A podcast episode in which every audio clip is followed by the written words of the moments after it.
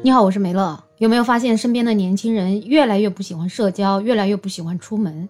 其实同样的事情啊，也发生在日本。据日本的一项推算显示，在日本国内大概有一百一十五点四万的家里蹲，就是这些人他几乎不出门，也不进行社交，而且大多数都是年轻人。那日本人在头疼自己国家的年轻人不爱出门的时候，他们也关注到了我们中国。日本的现代商业网站就发了一篇文章，他说，根据中国媒体二零二零年发的一个调查。在参与投票的二千五百三十二个人当中，仅仅有六十九个人认为自己没有社交问题，百分之九十七的人存在回避甚至恐惧社交的现象。这份调查就让一些媒体和一些学者之间引起了不小的争议，甚至他们有很大的担忧。这份调查呢，也让写这篇文章的日本人就感到特别的意外，因为他说，在上个世纪八十年代末到九十年代初的时候，他甚至对中国人的过度善于社交感到困惑，因为以前他到我们中国乡下旅行的时候，在乡村的旅馆里面，中国的客人经常是把房门给开着的。有一次，他问一个中年人为什么要把房门开着呀？那个人说：“我自己出差很寂寞啊，开着门我就可以随时找人聊天。”那时候他是第一次知道了，在中国有一句俗话叫“一回生，二回熟，三回成朋友”。如今几十年过去了，曾经善于社交的中国人，现在却比日本人还不愿意社交。这个日本的记者啊，他就归结了三个原因。第一呢，他觉得我们现在大多数人都是独生子女，他们从懂事的时候就开始习惯了孤独。然后在中国呢，这种双职工家庭也挺普遍的，所以像以前很多的年轻人小时候就是一个钥匙儿童，就是脖子里挂着一把钥匙，自己上学，自己放学。这个现象啊，你还别说，以前真的是很正常的。现在当然很多小孩都有爷爷奶奶在这里带了，但是之前真的都是自己上学放学的。第二个呢，他就觉得是。是智能手机的快速普及，让年轻人宁愿自己待在屋子里玩手机，也不愿意出去。如今最好的朋友就是手机了。第三点呢，他觉得中国人口超过了十四亿，社会竞争的激烈是日本没有办法相比的。在日本，如果不努力，最多就是原地踏步；但是在中国，很可能就被别人比下去了。激烈的竞争还导致了一些人被算计，所以呀，有一些中国人就变得不愿意社交。当他们要走出去或者要跟别人做一点什么的时候，就总会有一点疲惫感。在这篇文章的报道下面，你还别说啊，这个网友们真的是感觉扎心了。怎么感觉他都说到我们心里了呢？不要说是年轻人了，就是像一些年纪大的网友也不喜欢社交了，就感觉人与人之间的关系太复杂了，情感很脆弱，经不起一点点的风吹雨打。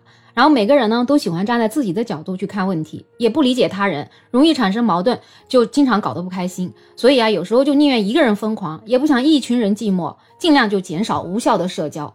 再说到在日本不努力，最多就是原地踏步；但是在中国，可能激烈的竞争还会被人算计。有网友就说：“这个说的真的是个大实话呀，真的社交太难了，动不动就是上了别人的当啊，或者是被别人算计啊，所以就还不如不去社交，因为你感觉出去社交根本就没有特别大的意义，最多也就是别人打听你的情况，再把你的情况告诉别人，就特别没意思。”当然，也有人说这个主要是住楼房惹的祸。以前在村里，一个村的大人小孩都能熟悉，现在住在楼房里，左邻右舍不认识的有的是。城镇化、工业化的生活模式就改变了乡土中国生活的那种传统模式，造成懒得理人，不再顾及别人的眼光，反正关起门来谁也不认识谁。钱嘛，基本就可以解决大部分的问题，不需要靠人情去处理一些寻常的事物。不像以前乡里乡亲祖祖辈辈都在固定的一个地方，一个人的行为不但影响自己，还影响了家人、家族，所以要多融入当地的社交，不然就寸步难行。也有网友说，还不是因为穷吗？社交需要花钱的，饭都吃不起了，哪有办法社交呢？这说的好扎心呢。当然，也有一些人觉得是生活琐碎的事情耗光了自己的精力。几个好哥们儿就在一个城市，也都好些年不来往了。结婚之后，社交几乎无限趋近于零，所以现在很多年轻人都不想结婚。这网友也是能理解的，不结婚吧，还能活得稍微正常一点；结婚组建家庭以后，几乎就没有自己了，整个生活就围绕在家庭、孩子身上。哪有时间去社交？根本就没有这个精力。每天带完了孩子，累都累死了。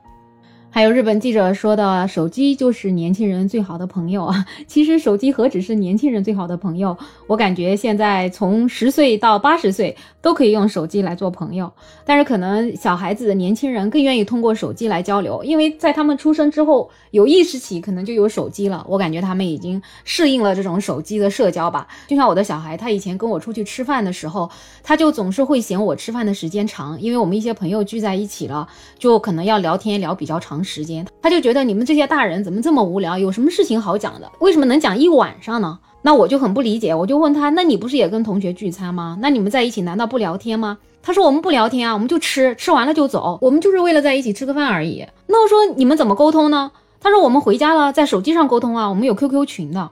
所以你说怎么办呢？就是现在小孩儿，他们可能已经习惯于用这种手机来社交，他们已经不太会这种人与人之间直接面对面的交流了。所以我自己也感觉吧，这种所谓的社交恐惧症，真的手机也是一个很重要的原因。不过我觉得这种社恐对于年轻人来讲也不是一个天大的问题。其实他始终要面对自己的生活，面对自己的工作，他还是会勇敢走出那一步的。而且有的时候我们其实，在日常生活中也是做了很多无效的社交，不也是在浪费时间吗？适者生存，存在即是合理的。也许现在这种情况正是符合我们社会发展的一个趋势吧，可能也不必过多的忧虑。我是这么认为的，不知道你在平时生活中是一个什么样的人呢？你喜欢社交吗？还是是一个社恐呢？都可以在评论区留言，同时也欢迎订阅收藏我的专辑。没有想法，如果想加入听友群，也可以在那个绿色有朋友圈的软件上搜“没有想法”的拼音加二零二零。好了，我是梅乐，我们下期再见。